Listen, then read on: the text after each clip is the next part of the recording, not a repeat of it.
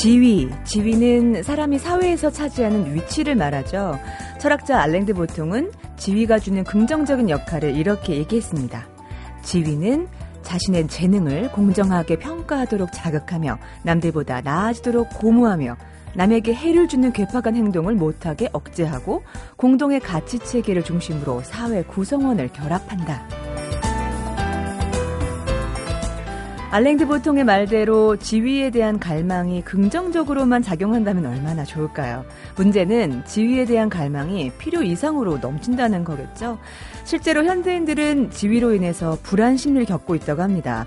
그러니까 존엄을 잃고 존중받지 못할지도 모른다는 걱정, 또 현대사회의 사다리에서 너무 낮은 단을 차지하고 있다거나 혹은 현재보다 더 낮은 단으로 떨어질 것 같다는 걱정, 이 걱정들이 우리를 점차 불행과 불안으로 이끌고 있다고 하거든요.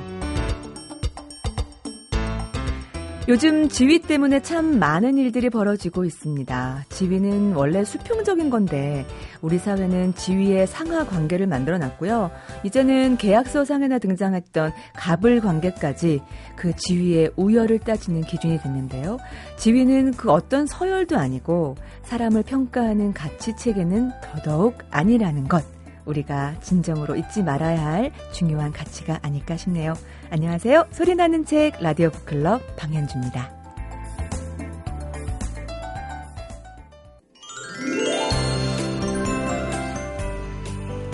조선 후기 유학자 양흥수는 독서를 집 구경에 비유했습니다. 집 구경은 겉만 봐서는 알 수가 없다. 교통도 봐야 하고 위치도 봐야 하고 규모도 살펴야 한다. 비싸다고 좋은 것이 아니고 싼 맛에 덜렁 살 수도 없다. 책 읽기도 다를 게 없다. 이리저리 뜯어보고 하나하나 따져보아 책을 덮고 나서도 성성하고 생생해야 책 한 권을 온전히 읽었다 할 수 있다. 라고 했는데요. 요모조모 꼼꼼히 따져보는 시간입니다. 책마을 소식 오늘도 출판평론가 권태현 씨가 좋은 책 엄선해왔습니다. 어서 오세요. 예, 안녕하세요. 네, 오늘은 어떤 책을 좀 꼼꼼하게 살펴볼까요? 어, 아주 무겁지만 네. 어, 아주 흥미진진하면서 네. 그리고 읽을수록 빠져드는 어. 네, 그런 책입니다. 제목은요? 제목은 어제까지의 세계. 어제까지의 세계. 어, 기억하실 겁니다. 총균세라는 예. 책. 제랄드 다이아몬드. 예. 예. 그리고 문명의 붕괴 음. 예, 이런 저서를 통해서 인류의 역사가 어떻게 진화해 왔고 어떤 위기를 겪었는지를 잘 보여준 네. 네, 그런 저자죠. 오랜만에 신작이 나온 10년 건가요? 됐습니다. 10년 만에요. 예. 예. 이번에 나온 어제까지 세계에서는 음. 지금 우리가 겪고 있는 여러 가지 문제점을 어떻게 해결해 나갈 수 있는지를 살펴보고 있는데요. 네네. 재미있게도 그 방법을 전통 사회에서 찾고 있습니다. 아, 이미 답은 다 나와 있다는 얘기네요. 네, 그러니까 이미 우리가 살아온 음. 그 세월 속에 음. 있는데 네. 우리가 지금 잊어버리거나 아. 아니면 그냥 지나쳐버리거나 네. 아니면 다른 가치에 관심을 두면서 아. 이제 그 궤도에서 벗어났다는 얘기죠. 네네. 네. 여기서 전통사회는 국가사회 이전의 사회를 말하는 건데요. 그렇게까지 오래요? 예, 오래전이요? 네. 예. 그러니까 이제 뭐 시족 사회와 부족 사회와 군장 사회를 거쳐서 제대로 네. 된 국가 사회가 형성된 게 5,400년 전인데 음. 여기서 저자는 한 그 농경과 목축을 시작했던 네. 만 년, 만 천 년 전요 음. 무렵부터 그러니까 요 무렵부터를 이제 그, 그 국가 사회로 보고 네. 어, 그 이전을 이제 전통 사회로 보면서 네. 제 책을 쓰는 거거든요. 네. 에, 그런데 그 시기를 음. 만천년, 만년 전 고까지를 우리가 문명의 시대라 그러고 네. 그 이전 600만 년 전부터 만 년 정도 전까지를 야만의 시대라고 얘기를 보통들 하잖아요. 네네. 보통들. 그런데 아, 저자는 오히려 그 600만 년 전부터 만 년 전까지의 그 시기가 네. 인간이 온갖 시행착오를 거치면서 우리 어떤 삶의 그 모습을 정착해오고 지혜를 쌓아온 아. 아주 중요한 시기였다는 것을 이야기를 하는 겁니다. 이 다이아몬드 교수는 대단한 것 같아요. 그, 그 관통하는 통찰력이 정말 대단한 지혜를 우리한테 그렇죠. 우리의 거잖아요. 어떤 그 예측을 네. 빗나가면서 네. 그 안에서 당위성을 너무나 많이 보여주는데 그것을 그것에 관심을 갖지 못했다는 거를 놀라면서 네, 그러게 말이에요. 네. 음. 반성하는 마음으로 돌아보게 하는 네. 뭐 그런 면이 있는데 이 책도 그렇습니다. 자세한 내용 좀 얘기해 주세요. 네. 예. 어, 이제 그 저자가 이, 이런 연구를 시작하게 된 건 26살이었던 음. 1964년부터라고 합니다. 네. 그러니까 그 당시에 그 미국과 유럽은 뭐 현대 문명이 눈부시게 발전하고 있던 그런 시기였는데 네. 저자가 유기니 이게 이게 그, 그 남태평양에 있는 파푸아 뉴기니 예, 예. 예. 유기니에 도착했을 때 그곳 사람들은 전혀 다른 모습으로 살아가고 있었다고 합니다. 64년? 예, 예 그, 다, 그 당시에. 네네. 어, 중앙정부도 없고, 법정도 음. 없고, 또 분쟁을 해결하거나 위험에 대처하는 태도도 전혀 다르고, 네. 또 아이를 키우거나 어른을 대하는 방식, 뭐 건강을 뭐 대하는 태도, 이런 게 전혀 다른 그야말로 전통 사회가 음. 그대로 보존돼 있는 아, 그 원형이 그런 모습이었다는 네네. 거죠. 근데 그것을 보다 보니까 어 정말 소름 끼치게 너무 훌륭하다. 네. 이런 것들을 이제 발견하기 시작을 합니다. 어, 인간적인 우리가 만든 어떤 규범이 없는 사회에서도 너무나 잘 돌아가고 있는 모습. 규범이 없는 게 아니라 음. 우리가 지금 생각하지 못했던 음. 규범들을 네, 그렇죠. 실천하고 있었던 거죠. 우리가 만든 규범이 아니라. 예. 예, 예. 우리한테 익숙하지 않은 음. 것들을 하, 는데 그것이 너무나 훌륭하다는 거죠. 네. 그 이후에 이제 그 이 저자는 수십 년 동안 그곳을 수십 번 드나들면서 유기니 원주민들하고 가깝게 지내고 네. 그리고 뭐 알래스카의 뭐 이누피아크족이라든지 음. 아마존의 야마 야노마모족, 네. 뭐 필리핀의 아그타족, 뭐 아프리카의 쿵족 뭐 이런 음. 사회를 찾아다니면서 연구를 네. 합니다. 네. 50년을 연구를 했는데 와, 이 책이 대단하다. 네. 그 결과물인 겁니다. 네네. 어, 이 책에서 저자는 이제 전통사회의 모습을 알려주면서 자연스럽게 국가사회와 비교해 보게 만드는데요. 네. 예를 들어서 사고나 분쟁이 생겼을 때 국가사회에서는 잘잘못을 따지는 것에 더 집중을 하는데 그렇죠. 전통적인 사회에서는 구성원들 간의 관계 회복에 더 비중을 둔다고 합니다.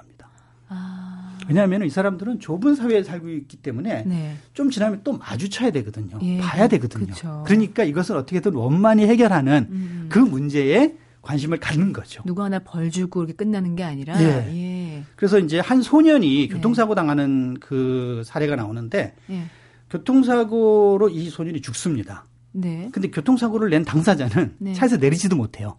바로 경찰서로 가서 신고를 합니다. 자기 자수를 합니다. 네. 왜냐하면 거기서 내렸다가는 그 죽은 소년을 아는 마을 사람들한테 맞아 죽을 수도 있기 때문에 음. 음. 그게 이제 그, 그 사회라는 거죠. 음. 그리고는 이 당사자는 숨어 있고 이 그 사고를 낸 남자의 직장 상사가 네. 직장 상사가 중재 역할을 맡고 나서서 원만한 합의를 이끌어내고 네. 이 소년의 장례식 때는 소년의 친척들도 같이 모이지만은 네. 가해자 측의 직장 동료들 뭐 이런 사람들까지 와서 네. 전부 그 장례식이 원만하게 감정적으로도 다 해결이 되는 음. 그런 쪽으로 이제 정리가 되더라는 거죠. 그러니까 전통사에서는 썼던 그런 방식이 이제 현대사회에서 어떻게 쓰여졌나를 보여주는 예인 거죠. 그렇죠. 이 현대사회에서는 우리가 어떤 문제를 해결하고 나더라도 이 감정의 앙금이 남고 원한이 풀질 않거든요. 네. 근데 전통사회에서의 그런 모습은 음. 아, 지금 우리 현대에서도 조금 본받아서 음. 응용하고 그럴 음. 수도 있겠다. 네. 이제 이런 식의 이야기를 들려주는 거죠. 네, 네. 그리고 이제 그, 그, 아이를 키우는 문제를 보면은 네. 이 수유 기간이 굉장히 길다 그래요. 전통사회에서는. 예, 예. 아이를 오랫동안 부모 곁에서 재우고 음. 또 대리 부모를 통해서 아이에게 많은 본보기를 보여주고 네. 또 아기가 울 때 즉각적인 반응을 보인다거나 뭐 체벌을 최소화하는 음. 뭐 그런 얘기들을 들려주는데 그렇게 키우니까 아이가 아, 이게 사교적인 어떤 그런 능력이 음. 아주 뛰어나더라는 겁니다. 어, 저도 육아에 참 관심이 많은데 그 애착 관계라고 얘기를 하더라고요. 그래서 네. 사실 요즘 젊은 엄마들은 그 육아에 대한 방법을 인터넷에서 배우거든요. 그런데 사실은 가장 정확한 건 전통 육아. 네. 대대로 내려온 육아 방식이 사실은 정답일 때가 참 많더라고요. 그러니까 이제 유용하고 합리적인 어떤 방법을 네. 선택하는 사람들이 많은데 음. 그렇지 않고 정말 본능적이고 음. 어 그리고 원시적인 어떤 그런 방법으로 네. 키웠을 때 네. 아이가 네.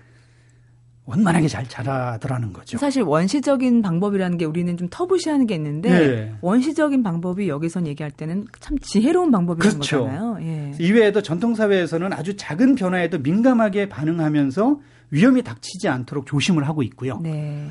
서로 소통하기 위해서 여러 부족의 언어를 익히는데 음. 그 때문에 다각적 인지 능력을 갖추게 된다고 하고요. 네. 또 현대인들의 생명을 위협하는 당뇨병이나 고혈압, 뭐 뇌졸중, 암 같은 비전염성 질병은 그들에게서 찾아볼 수 없거나 무척 드물었다고 합니다. 음. 그러니까 어떻게 살아야 그런 병들로부터 자유로울 수 있는지 아, 알수 있겠죠. 네. 그래서 물론 뭐 이제 전통 사회가 갖고 있는 뭐 폭력적이고 잘못된 부분들도 이야기를 합니다. 음, 그렇지만 그것들은 우리가 이제 무엇이 어떻게 잘못됐는지 너무나 많이 잘 아니까 음. 우리가 아, 지금 편의에 의해서 그리고 우리의 어떤 그, 그 문명이라는 어떤 편리성에 쫓겨서 네. 우리가 정말 소중하지만 잊고 있는 음, 음. 그런 부분들을 이 전통 사회의 삶의 모습을 통해서 지혜를 배울 수 있도록 그렇게 네. 안내를 해주는 그런 책입니다. 네, 총균쇠 그리고 문명의 붕괴에 많은 팬들이 오래 기다리셨습니다. 어제까지의 세계 만나봤습니다. 권태현 씨였어요. 고맙습니다. 예, 감사합니다. MBC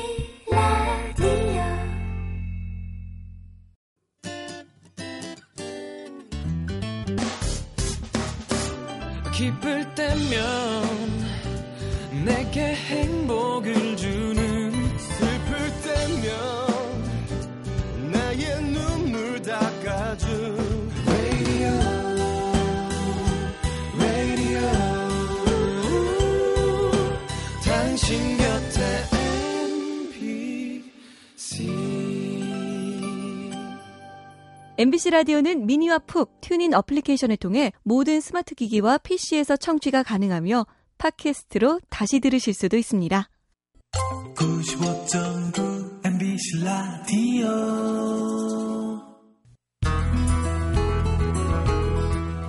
2000여 년 전에 탄생했고 멸망한 지도 근 1350년이 되어가는 나라가 있습니다. 이 나라의 국민은 드넓은 영토와 막강한 군사력을 갖춘 기마 민족이었고요. 여러 민족을 포용력 있게 아울렀던 조화와 상생의 결정체였는데요. 어떤 민족일까요?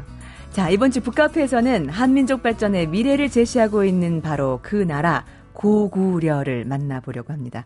최근에 고구려 역사에서 미래로를 펴낸 역사학자 동국대학교 윤명철 교수님 모시고 동아시아 공존을 위한 모델로 제시되고 있는 이 고구려에 관한 이야기 재미있게 나눠보겠습니다. 교수님 어서 오세요. 네, 안녕하세요. 네. 윤명철입니다. 네, 반갑습니다, 교수님. 네. 저 교수님 책 읽고요. 제가 네. 혼자 그려봤어요. 어떻게 생기셨을까?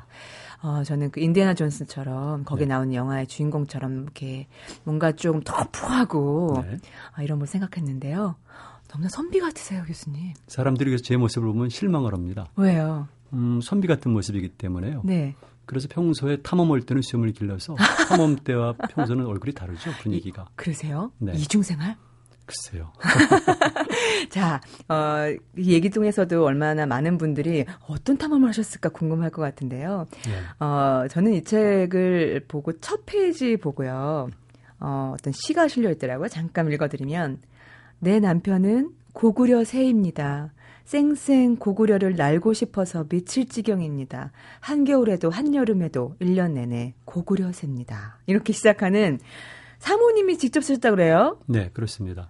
고구려 세란 씨가 나오는데 어떻게 이렇게 고구려를 쌩쌩 날아다니는 새가 되신 거예요? 어떤 계기로요? 음, 저는 전공이 고구려사 함께 동아시아 해양사라고 있거든요. 해양사. 네, 예. 같이 오고 있습니다. 네네. 그런데 고구려는 어렸을 때부터 누구나 마찬가지듯이 특별한 의미로 다가왔죠. 네. 음, 그리고 기질도 고구려적인 기질에 좀 맞고요. 아, 뭔가 좀 대륙 지향, 이렇게 대륙 음, 대륙 지향적인 네. 것도 있고 좀 거시적인 시가. 흔한 말로 이제 그랜드 스케일이겠죠. 네, 네. 범공간적 시가. 네. 그다음에 기질상으로 남보다 좀 강하기 때문에 네. 남백에 지지 않거나 또 굴복하지 않으려는 의지 뭐 이런 것들이 고글의 특성이거든요. 음. 자연스럽게 기질적으로 맞았던 것 같습니다.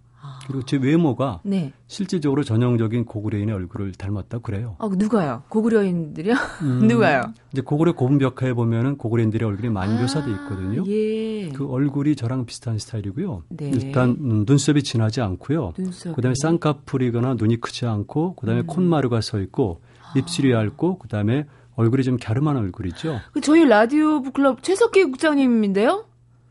비슷하신 네. 것 같아요. 박민 선생님도 똑같이 그런 스타일인데요. 아, 네. 네. 아, 그렇군요. 네. 아, 이거는 제 개인적인 견해이기도 하고 음. 실질적으로 검증이 된 이론이거든요. 아, 그렇습니까? 네. 어, 바닷길 탐험의 일환으로 뗏목 탐험도 수차례 네. 하셨다고 들었는데요. 아니, 말이 탐험이지 뗏목으로 이게 가능합니까, 교수님? 원래는 대학부도 탐험부 출신입니다. 그래서 탐험부. 네, 동굴 탐험부, 산악 그리고 어. 이제 강에서 뗏목 탐험을 하다가 아, 교수님 제 스타일이에요. 그렇습니까? 탐험 이런 거 너무 좋아하는데. 네. 82년도부터 네. 바다로 나갔죠. 아. 그래서 82년도는 대한협에 뗏목을 띄웠전 실패했고요. 네. 그리고 83년도에는 대마도를 거쳐서 일본 큐슈까지 갔습니다. 네, 그리고 이제 96년도에는 중국의 절강성을 출발해서 네. 오다 태풍을 만나서 다시 중국의 북부 산동성으로 들어갔고요. 그다음 97년도에는 17일 만에 흑산대에 도착한 이후에 다시 인천까지 24일. 그리고 2003년도에는 중국의 절강성서 산동성까지는 예인을 했고요. 시간 때문에. 네네. 산동성 출발한 다음에 인천 그리고 완도의 청해진, 네. 제주도, 일본 큐슈까지 43일간 항해를 했습니다. 아니 그렇게 뗏목으로 탐험하시는 게 지금 연구하시는 그런 어떤 학술적인 부분과 어떤 연결이 있길래 우리 한민족의 역사적 원형, 문화의 전파 루트 이런 걸 음. 추적하는 그런 모습을 같이 띄우게 된 겁니다. 아. 그러다 보니까 그런 네. 걸 통해 가지고 우리 역사를 새로운 관점으로 해석하게 되는 음. 것이죠. 예를 들게 되면은 고구려를 보통 기마민족 국가라고 알고 있는데 그렇죠. 실제로는 그렇지는 않거든요. 바다로도? 네, 기마민족이니까 기마군단도 활용을 했고 네. 그다음에 음, 만주 동쪽에서는 주로 수렵 삼림 문화니까 네. 주로 사냥꾼의 문화였었고 네. 그리고 바다에서 해양 활동이 매우 활발했었죠. 어. 고구려뿐만 아니라 우리 민족은 실제적으로 해양 활동이 활발했습니다. 네네. 이런 것들을 제가 한국에서 해양사는 학문을 처음으로 정립을 했고요. 음. 거기에 연구가 있었고요. 네. 탐험과 연구를 병행하다 보니까 해양에 관한 이론들이 만들어지고 우리 역사를 좀 새로운 관점에서 해석하는 거죠. 네. 교수님 말씀 이렇게 듣고 보니까 어, 그동안 저희들이 가지고 있었던 어떤 반도사관. 네. 우리나라는 반도나라고 네. 어, 사방이 어, 물로 막혀 있고 위로는 그렇죠. 그렇게만 생각했는데 정확히 지금 배우셨군요 가, 학교에서. 좀 모범생과였어요. 네. 그러는데 지금 말씀 들어보니까 갑자기 시야가 확 더 넓어진 듯한 느낌이 들거든요. 네. 우리 민족이 음. 사용하고 걷는 한반도라는 용어는 적합한 용어는 아닙니다. 네. 어, 적어도 발해가 있을 때까지 우리 민족의 역사는 반도 역사는 아니고요. 네. 한반도와 그리고 만주와 바다를 음. 동시 활동한 나라입니다. 네네. 네. 한반도라는 용어는 일본인들이 만든 조선반도라는 용어를 이렇게 차용한 것이고요. 아, 그래요? 네. 음. 일본인들이 우리 역사를 해석한 사관이 반도사관입니다. 네네. 네. 그러니까 우리 민족은 반도 민족이기 때문에 반도가 가질 수밖에 없는 숙명이 있다는 논리가 한계가 있다. 아. 네. 그러니까 늘 사대적이고 중국이나 일본의 식민지가 될 수밖에 없다는 것. 네네. 그리고 반도인들이기 때문에 가질 수밖에 없는 나쁜 성격들이 있는데 이를테면 음. 의존성이라든가 탕파성 음. 그 외에도 많은 나쁜 점들을 지적을 하는 것이죠. 아. 이런 것들을 우리 역사학계나 지성계가 극복하지 못하고 네. 지금까지도 네. 반도사관을 많이 고집하고 있는 겁니다. 그렇다면 반도사관을 극복할 수 있는 그 대안으로는 해륙사관을 네, 해륙사관이죠. 건가요? 네. 그렇군요. 음, 제가 음. 역사학에서는 처음으로 해양사관을 추천했거든요. 네. 해양사 전공자 입장에서. 음.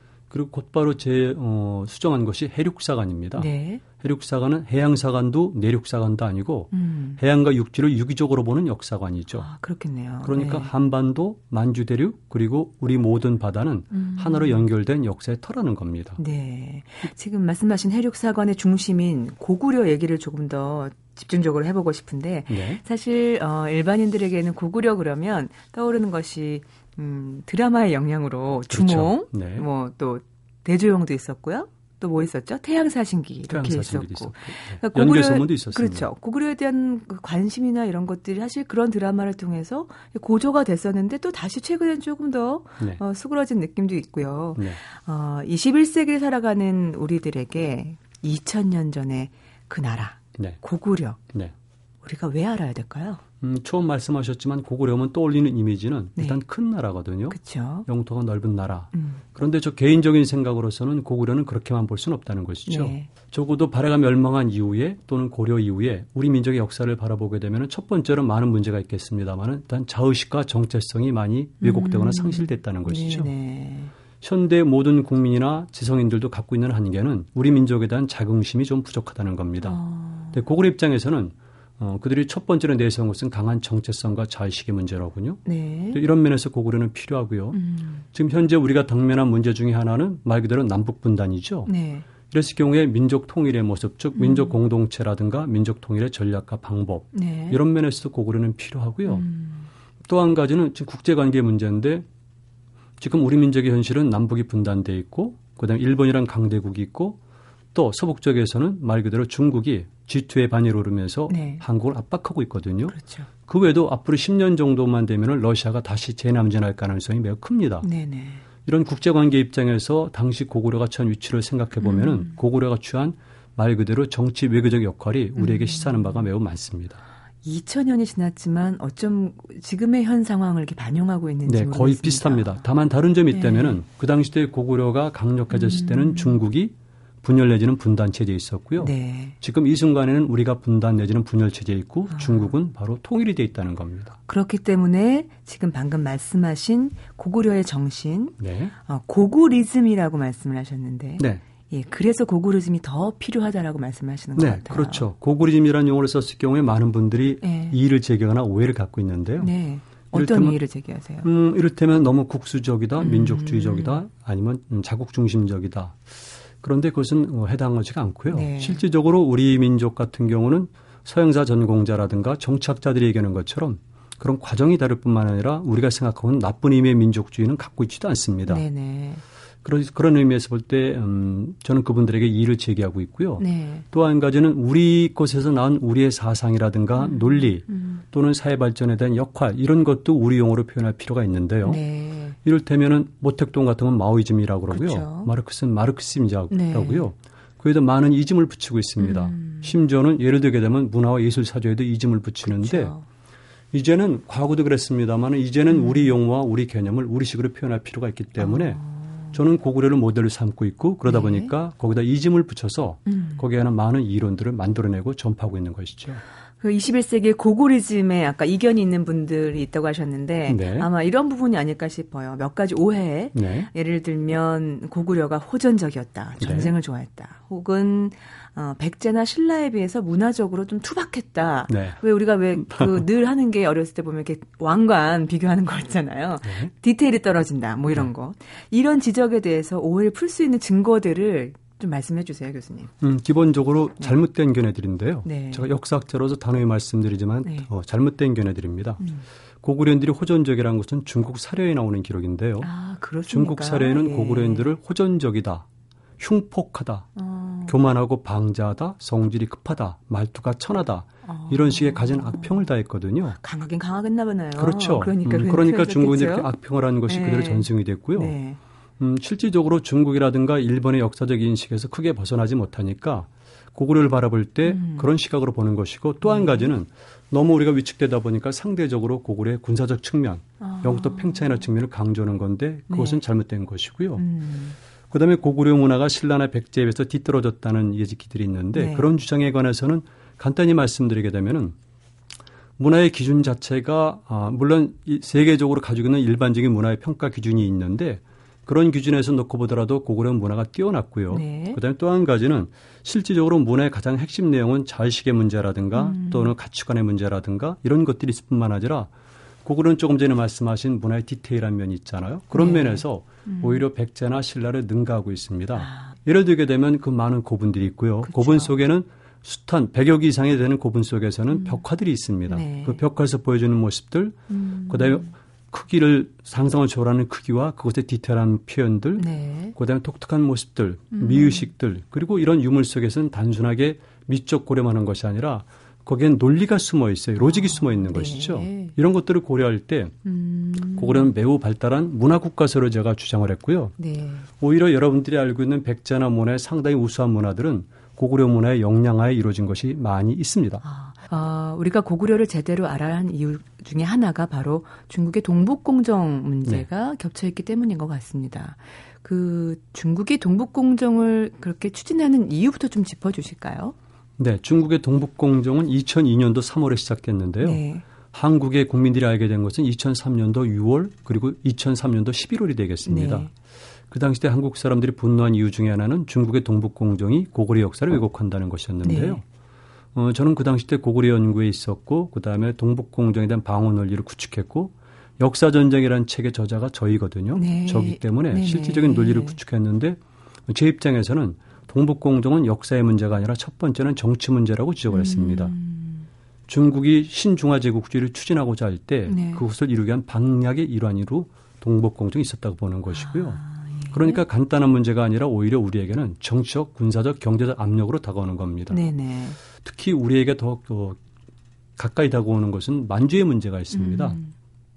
만주는 현재 연해주를 제외하고서는 중국의 현실적인 영토이지만 역사적으로 볼 때는 우리와 매우 깊은 관련이 있고요. 네. 중국 정부의 입장에서는 현재 흑룡강 이북의 땅과 연해주 일대가 1860년도에 네. 어, 러시아에게 빼앗긴 거거든요. 네네. 네. 그래서 중국에게 만주는 아킬레스의 건이 될 수가 있습니다. 아. 그리고 이제 우리 문제 같은 경우는 중국의 입장에서는 현재까지로서는 남북이 분단되어 있는 것이 중국이 발전하는 데라든가 중국이 어, 세계 질서를 재편하는데 상당히 유리하게 작동할 수가 있습니다. 음. 그런 면에서 볼 때 우리 민족의 정체성에 대한 어떤 그 타격을 가야 되는데 그 중에 하나가 핵심인 바로 고구려가 되겠습니다. 구체적으로 동북공정의 구체적인 사례 어떤 것들이 좀 있을까요? 대표적인 사례 몇 가지. 네, 중국은 동북공정뿐만이 아니라 티베트를 대상으로 한 서남공정이 있고요. 네. 현재 신장 위구르 자치구를 대상으로 한 서북공정이 있고 네. 그 외에도 몇 가지 공정이 있습니다. 동북공정과 연관돼서 말씀드리게 되면 은 조금 전에 말씀드렸던 대로 만주의 문제, 국경 문제, 네. 그다음에 종족 문제가 있지만 우리와 직결되는 것 중에 하나는 바로 우리 역사의 왜곡인데요. 네. 어, 위로는 우리가 흔히 말하는 고조선의 역사의 왜곡이고요. 네. 그리고 핵심이 되는 것이 바로 고구려 역사의 왜곡이라는 겁니다. 네. 이를테면은 어, 고구려인들은 처음부터 중국의 종족의 한 부분이었었고 망한 다음에도 중국을 흡수했다는 것. 고구려가 처음 건국해서 멸망한 음. 것은 중국의 영토 내에 있었다는 것. 네. 그다음에 중국과 너 그다음에 고구려와 수나라, 고구려 당나라 간에 벌어진 전쟁은 국내 전쟁 또는 통일 전쟁이라고 주장한 점. 어. 그 외에도 몇 가지가 있습니다. 이런 네. 것들이 우리 역사를 왜곡하는 가장 대표적인 것이고요. 네. 그 외에도 발해를 중국의 소수 지방 정권으로 규정하고 있습니다. 그렇다면 이런 동북 공정을 바라보는 우리 대한민국의 국민으로서 네. 어, 뭐 학자들이 어떻게 해주겠지 하고 이렇게 손을 놓고 있을 수는 없는 거 아닙니까? 음, 중국이 마찬가지고 일본도 마찬가지겠지만 그 사람들은 오히려 국민들은 물론이고요. 네. 그 나라 핵심 지도자들도 역사에 대한 관심을 몹시 기울이고 아, 있습니다. 예. 그들은 국가 정책을 수립할 때 반드시 역사를 참고를 하고요. 음. 또한 가지는 심지어는 정책을 취할 때 그들이 했던 과거 역사적 사실에 대한 용어까지도 차용한다는 겁니다. 네. 거기에 반해서 우리 국민들은 역사에 대한 관심이 별로 없지요. 음, 어렵다고 음. 느껴지고 네. 과거의 일로 치부하기 쉬우니까요. 네, 그렇게 된 데는 다분히 우리나라 역사학자들의 책임이 큽니다. 음. 역사학의 기본적인 임무는 보통 어, 사실을 고증하는 것이라고 주장을 했는데요. 네. 역사학은 사실의 고증은 기본이고요. 더 나아가서는 그런 문제가 왜 발생했는가는 Y의 문제고 네. 나아가서는 문제점을 해결하는 것이죠. 그렇죠. 그런데 우리나라 음. 근대 역사학의 시작은 일본과 같이 더불어 했기 때문에 음. 일본인들이 우리에게 강요한 역사란 것은 현실 인식을 하지 못하게 하는 것이었습니다. 아, 네. 이런 것들이 지금까지 지속되다 보니까 우리나라 역사학자들은 현실 인식이 부족하고요. 음. 동북 공정을 비롯해서 이런 정치적인 문제마저도 낭만적인거나 아니면 자기들의 역사 문제로 치부하고 있는 것입니다. 그래서 교수님의 책 고구려 역사에서 미래로가 네. 아, 우리에게 얼마나 더 아, 중요한지 네, 저는 역설해 주신 것 같아요. 책을 조금 더 살펴보면요. 국내성화에 대한 이야기가 참 음, 음 중요하게 다뤄지고 있던데 네. 아, 최근에 그 지안 고구려비가 발견 고구려비죠. 예, 고구려 발견됐던 소식 듣고 중국 다녀오셨다면서요. 네, 다녀왔습니다. 예, 그 얘기 좀좀 해주세요. 국내성. 음, 예. 네. 국내성은 한자로 보면 나라 아니란 뜻인데요. 네. 현재는 음, 집안이라고 불려지고 있습니다. 네네. 물론 한자란 면에서는 꼭 그런 건 아니겠지만 음. 고구려가 2대 유리왕 때, 즉 AD 3년경에 처음으로 음, 옮긴 수도거든요. 네. 그 이후 400여 년 동안 말 그대로 광개토대왕과 시기 일부 동안 어. 고구려의 발전에 토대를 이룬 것이 바로 국내성이 되겠습니다. 아, 예. 그래서 국내 성에는 우리가 생각하고 힘든 정도의 큰 규모의 유적과 유물들 이런 음. 것들이 많이 남아 있습니다. 네. 지금은 물론 폐허 상태로 있습니다만은 그 폐허만 보더라도 가는 사람들이 바라보면서 감동을 느낄 수밖에 없는 것이죠. 아, 아무래도 고구려 그러면 영토일 것이고 또 고구려의 전성기 하면 아, 말씀하신 그 언급하신 장수항을 네. 빼놓을 수가 없을 것 같은데요. 그렇죠. 어, 장수왕 시절에 보니까 천도 얘기를 꼭 해야 될 것 같아요. 네, 평양으로 천도했죠. 네, 유리왕부터 400여 년 동안 그렇죠. 어, 예, 고수됐던 수도를 평양으로 옮겼던 데 천도의 목적은 뭐였을까요? 천도의 목적에 관해서 많은 사람들이 궁금해하고요. 네. 일부 사람들은 주로 남진 정책을 추진했다고 얘기를 합니다. 네. 또한 사람 한 부리의 사람들은 광개토당이 남진 정책을 추진했기 때문에 고구려는 위축이 되었다. 이런 음. 견해들이 있는데 저는 역사학자 입장에서 제 견해는 분명하게 말씀드리지만 네. 어, 고구려는 장수왕이 평양조로 천도했기 때문에 오히려 더 강력한 나라, 큰 나라가 될 수 있다는 것이 제 이론입니다. 왜죠? 네. 이를테면은 남진 정책을 추진하고 있다고 그랬습니다마는 예. 고구려는 동서남북으로 전방위 공략 작전을 폈고요. 아, 예, 예. 다만 백제나 신라 입장에서 볼 때는 고구려가 남진 정책으로 비춰졌을 뿐입니다. 음. 그 지역은 물론 농경지가 많이 있기 때문에 중앙 정보로선 상당히 유리한 점이 있지만 네. 평양성은 항구 도시거든요. 네네. 음, 평양성은 항구 도시이기 때문에 평양 지역을 장악한다면은 평양을 기점으로 해서 즉 대동호 하구를 기점으로 해서 당시 분단된 중국 지역이 있습니다. 네. 남국 남조와 북조로 분단돼 있었는데 남북을 대상으로 한 음. 등고래기를 펼칠 수가 있었습니다. 네. 등고래기 펼칠 수 있었다는 것은 다시 말해서 정치력이 상승됐다는 것이고요. 음. 교통로를 확보했기 때문에 말 그대로 물리의 허브가 돼서 중교의 무역을 했고 그래서 국부가 팽창됐다는 겁니다. 그렇군요. 그 외에도 많은 요인들이 있습니다. 어떤 무게 중심을 옮겨놓은 그런 그렇죠. 왜냐하면은 어, 국내선 같은 경우는 방어에는 거점이 좋지만 평양 지역은 말 그대로 해외로 진출하기는 음. 상당히 바람직한 전략성 요충지이죠. 네. 어, 고구려가 남긴 의미 있는 유적 중에서 빼놓을 수 없는 것이 이 성일 네. 텐데 성이 갖는 고구려에서의 어떤 의미와 가치 네. 대단하다면서요. 네.